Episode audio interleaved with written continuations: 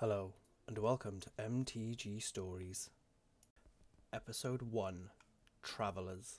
They came in ships like nothing the villagers of Savalgur had seen before. Long and trim, inscribed with tales of glorious battle and cunning victory, gliding over the waves like the drakes and serpents carved into their prows. They were nothing like the meagre fishing boats which provided the sole source of food for the village now that they could no longer go into the forest. Neither were the men and women aboard these ships shrunken, bent by hunger and fear, as the people of Sevelgar were.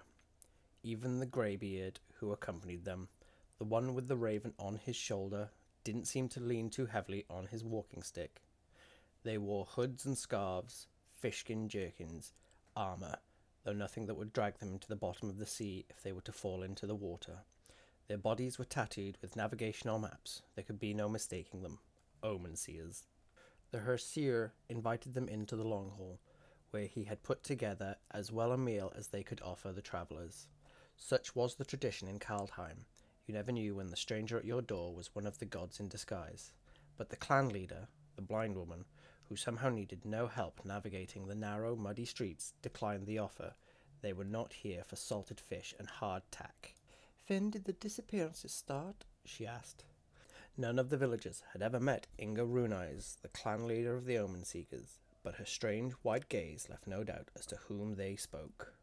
They aren't disappearances, they're murders, said one woman. Near the front of the crowd that had assembled, she had lost two daughters over the last month. You don't know that, shouted another man, his eyes sunken and red from weeping. He'd lost his husband. You haven't found any bodies, said Inga gently. Is that right? Both nodded stiffly. No bodies, but one of the hunters saw it, said the Herseer. So what? asked Inga. Go on, Hras, said the alderman. Tell them. A young man stepped forward, no older than sixteen. In one of the braziers, a coal snapped with sparks. He flinched at the noise. Boy, what did you see? asked Inga, slowly, so as not to alarm the lad. What is doing this to your town? He rubbed his arms, as if cold, refused to look up at her. A monster. It was a monster. If Inga was surprised, she didn't show it. I see, she said, waving over the old man with the bird. I want a war party ready to set off within the hour. Skeleton crews aboard the ships until we return.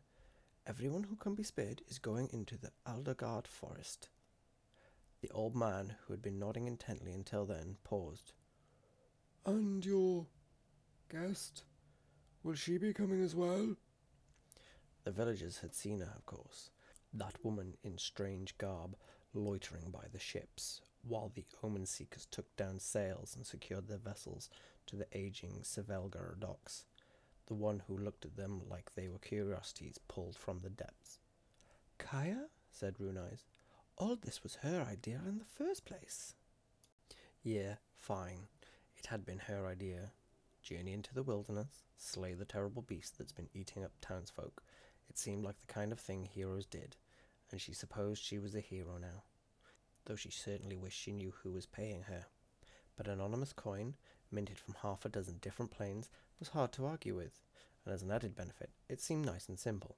Nothing like that messy business on Ravnica. It was all going according to plan so far, only she didn't count on the wilderness being so wild. Kaya was used to the solidity of cobblestones underfoot, the press of a crowd around her. She was used to noise. Out here, in the Aldergard, each crunching footstep in the snow seemed to echo out between the massive pines for miles. She'd had a persistent case of goosebumps since they'd set off, and not just from the cold. Is this place always so quiet? I've been in tombs that were livelier, she said when they stopped for a moment of rest under the branches of the great trees above. The old man, Asi he'd said his name was, raised an eyebrow. Perhaps the lively tomb is not so rare when one is a hunter of spirits. You may have a point. Inga, leader of the Omen Seekers, was the first person Kaya had met on this plane, and she seemed a good enough sort. Hard to get to know, though. She always seemed distracted, as if talking to you was dragging her attention away from something more pressing. The old man, she found, was better company. The Aldergard is an old and strange place. The Omen Seekers are legendary explorers, but even they seldom travel this far into the forest. Too far from the sea, from their ships.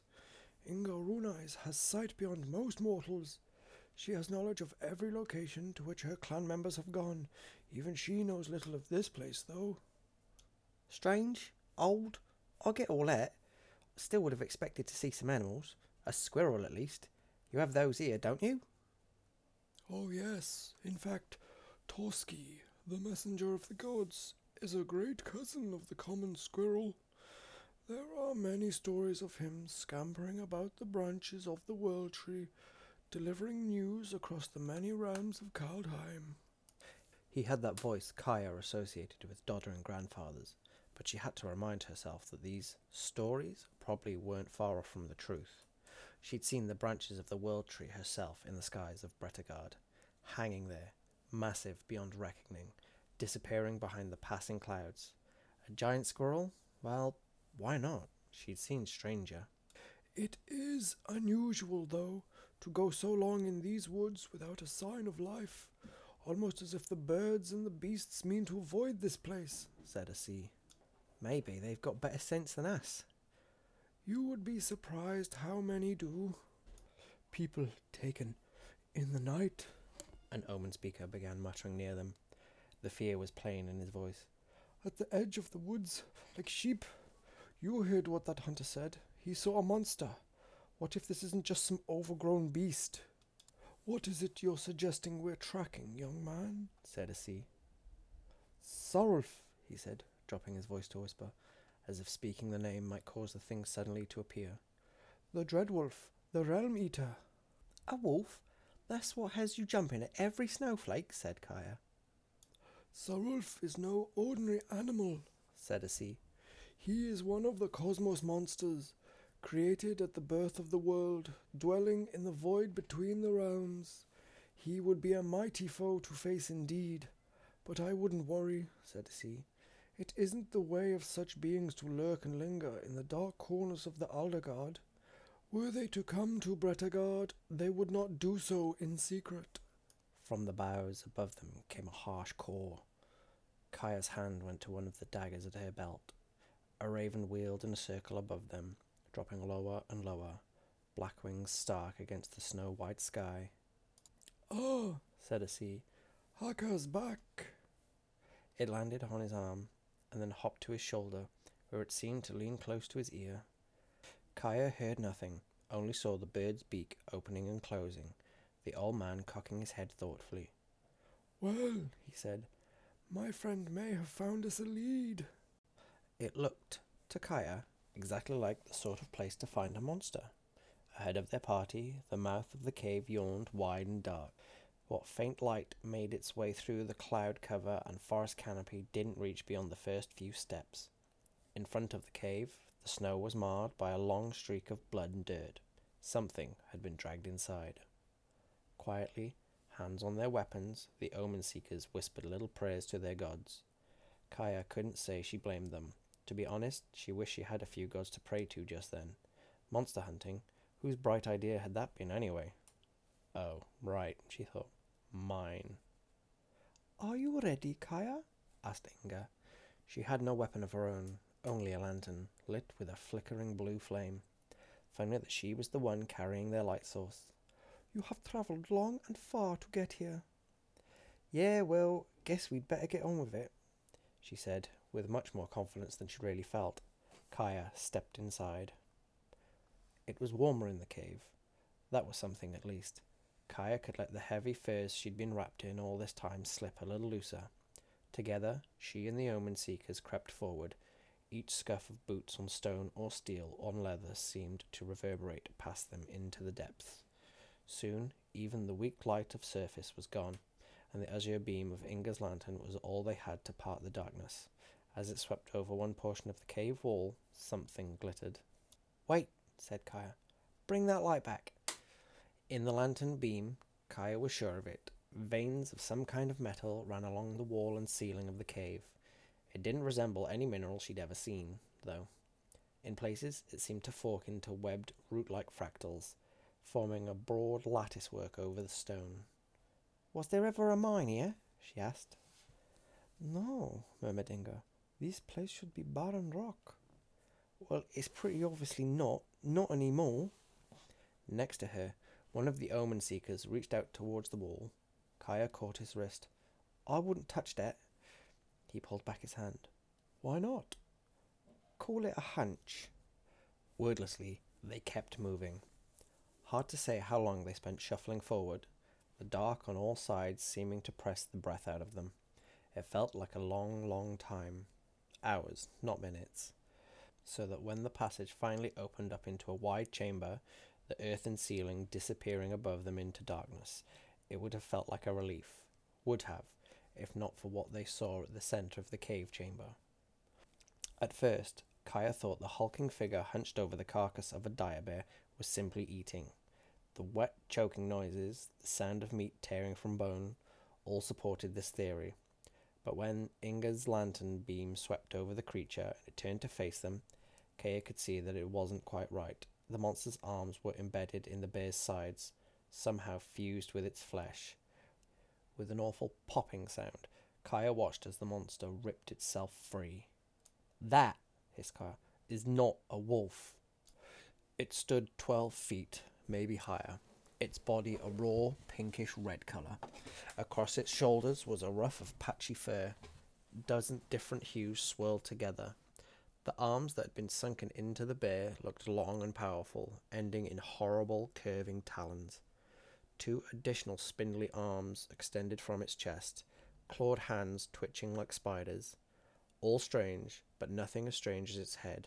A skull like face flanked by razor tusks and broad spined antlers, all of it the colour of bone, even as it gleamed like metal in the light of Inga's lantern.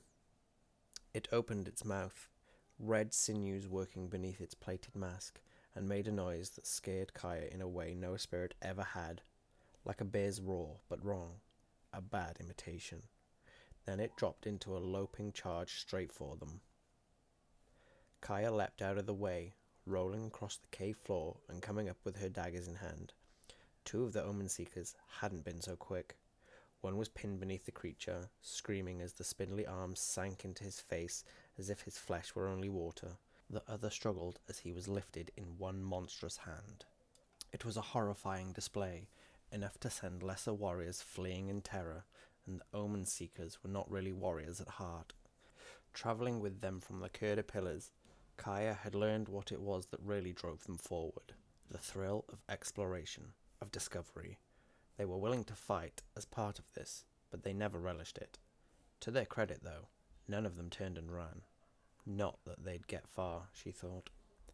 Forming a semicircle around the monster, several jabbed spears at it while others hacked at its outstretched limbs with sword and axe, opening great bloody gashes with each swing. Don't touch it! shouted Kaya over the screaming of the trapped man until something cut him off with a wet gurgle. Before her eyes, the wounds seemed to knit shut, muscles welding themselves back together. From a particularly deep gash, whipping tendrils snaked out, latching onto one swordswoman's arm and dragging her shoulder deep into the monster's flesh. Stuck there, she drew a knife from her belt and stabbed at the horrible creature over and over until it released her. She fell to the ground, clutching her arm and screaming in pain. It's not enough to cut the meat, thought Kaya, willing energy into her knives. She had to cut deeper. The creature pounced again, its wounds already sealed. For all its muscle and bulk, it moved with terrifying speed. Before another blow could land, though, its talons slowed and then stopped cold a foot from flinching axeman. There was a blue aura surrounding its arm, Kaya realized, and it seemed to be growing denser before her eyes, hardening into a translucent kind of crystal. Kaya followed the light back to its source, Inga's lantern. As the creature dragged and strained against the stasis spell, Inga's face twisted with effort. Not bad, thought Kaya. Now was her chance. Kaya lunged forward, her daggers vibrating with magic, and swiped straight through the monster's trapped arm, lopping it off at the shoulder. Flesh, bone, spirit. If it could be severed, she had severed it. The arm hit the stone floor of the cavern with a wet thud and began to blacken and crumble to ash where Kaya had cut it. The creature roared again, that bare sound mingling with something underneath, a noise like the grinding of metal. As it twisted in pain, the dead omen seeker, still melded to its smaller front claws, flopped about, limp as a fish.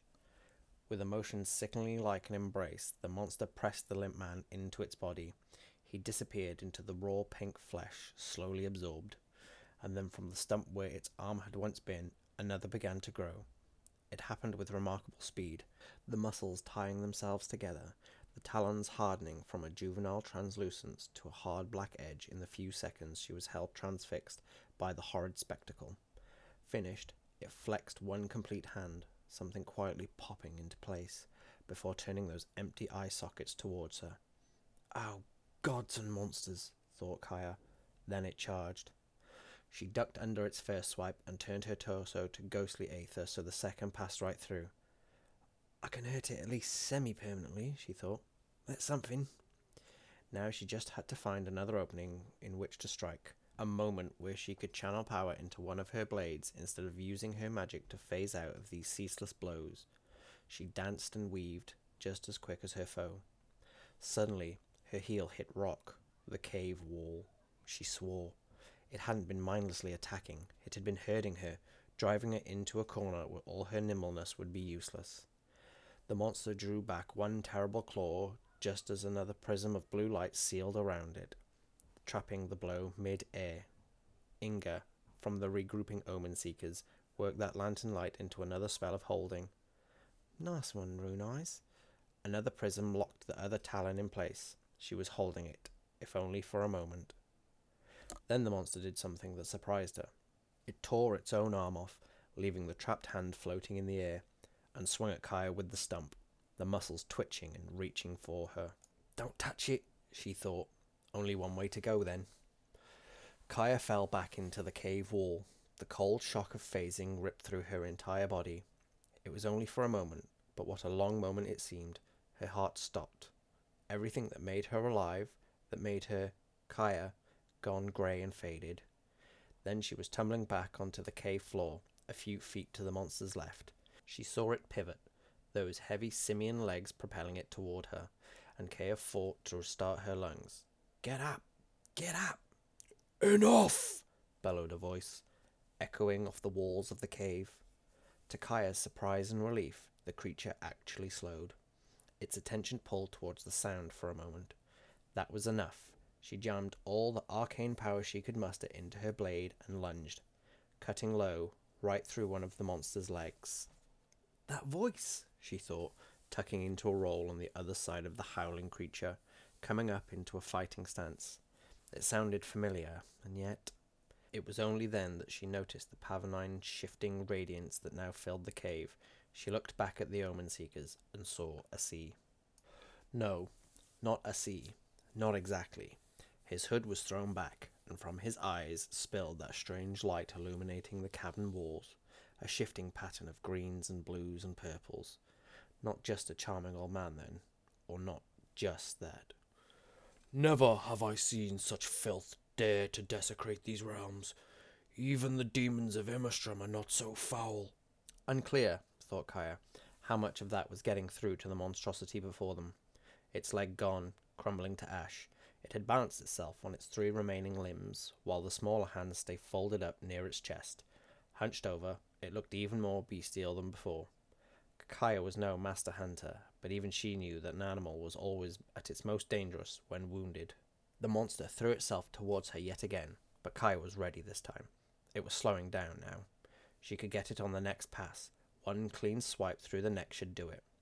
Suddenly, the monster crashed into nothing. It stumbled back, then hurled its weight forward again. There was a deep thrum, and the air rippled where it made contact. A magical barrier, realized Kaya, and a damn strong one at that. Even she would have had trouble phasing through that. She turned. Behind her, Asi had his arm outstretched, that coruscating energy rippling around his hand. The monster looked between her and Asi with something she thought she recognized as uncertainty. Then, with one more grinding roar, it turned to flee. Wait! shouted Kaya. Stop it! but it was too late. Lopping forward with that strange three legged gait, the monster ran straight for a section of the cave wall where all the fungal metal seemed to be spreading from. Without slowing, it threw its body into the silvery surface. Rather than stopping or collapsing the cave on all their heads, it seemed to sink into the metal, as if it were a thick and viscous liquid. A moment later, it was a bulbous intermingling of flesh and ore, and a moment later after that, it was gone. Silence settled over the cave. The omen seekers seemed to be shrinking back from the still radiant Asi, shielding their eyes. Even Inga seemed shaken, though sightless white eyes stayed fixed on her former adviser. Alrund, whispered Inga. I I had heard the sagas, of course, but I never thought.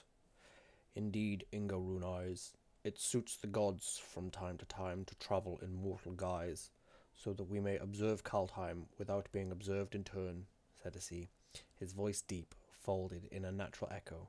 And what I have seen concerns me greatly. Across the realms are. You let it get away! snapped Kaya, pushing her daggers sharply back into their sheaths. Asi, Alrund, whatever, paused at that. Clearly, no one had spoken to him in such a manner for many, many years. We had weakened it, Kaya said. I saw it slowing down. Next time it'll know we're coming, it'll be ready for us. That thing's not as dumb as it looks. So you intend to pursue it further, even after seeing what it's capable of, said Alrund. Job's not done, and I've already been paid.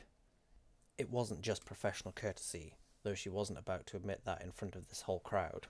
That thing was dangerous, and she was starting to suspect not from around here. But that didn't make sense. Did planeswalkers come in that shade of ugly? The beast has already fled Bretagard. You cannot track it by normal means, said Alrund. It moves between the realms, as the cosmos monsters do, though I am certain that horror could not be counted among their numbers. Okay then, how do I follow it? said Kaya. You owe me, after all, for letting it escape in the first place. That seemed to give the god some pause. I must consult with my kin. There are too many riddles which need answering. But if you are set on pursuing that creature, the longship of Cosima will aid you in this quest. I will see to it. Kaya heard more than a few gasps from the Omen Seekers. Cosima, she'd featured in just about every prayer they'd made while at sea. You will find it docked in Sevelgar upon your return. I trust the Omen Seekers will guide you back, though from there you will have to make your own way. The ship is selective about its passengers, but it will keep you safe in your journey between realms. And how exactly am I supposed to know where I'm going? I'm not exactly an experienced sailor, said Kaya. Follow the light of Starnheim atop the highest branches of the World Tree. It will guide you along whatever path you are meant to walk. Kaya suppressed a sigh at that. Gods and their riddles. Just once she'd like a straightforward answer. I must be off. Alrund waved towards the wall of the cave. The stones seemed to ripple and melt into waves of undulating light, interweaving knotwork, beautiful and strobing lines in the same colours that emanated from Alrund, formed the outline of a door. Then the stone vanished, and in its place was nothing. She could see lights in the distance, like the slow shifting of stars, but in between was nothing but vast, empty darkness. Suddenly, Kai was very glad she had a magic boat to help her cross that gulf. Alrund stepped towards the doorway he had created and then paused. Inga Rune Eyes, Kaya Far Traveller, I fear the arrival of this creature is an omen, a sign of terrible things to come. In all my auguries, I have seen death and destruction throughout Kaldheim. I fear a doomskar approaches, one unlike any in living memory. A hush fell over the omen seekers. For not the first time, Kaya felt a step behind. Doomskar? That doesn't sound great, she said. A collision of the realms, said Inga, and with it inevitably comes war and chaos, a time of great suffering. Perfect, thought Kaya bitterly. Hunt a monster, save some townsfolk, nice and simple. Nothing like that mess in Ravnica. If you enjoyed listening and you'd like to support the show, you can follow me on Twitter at MTG Stories, and I'm also on Patreon under the same name. Thank you for listening.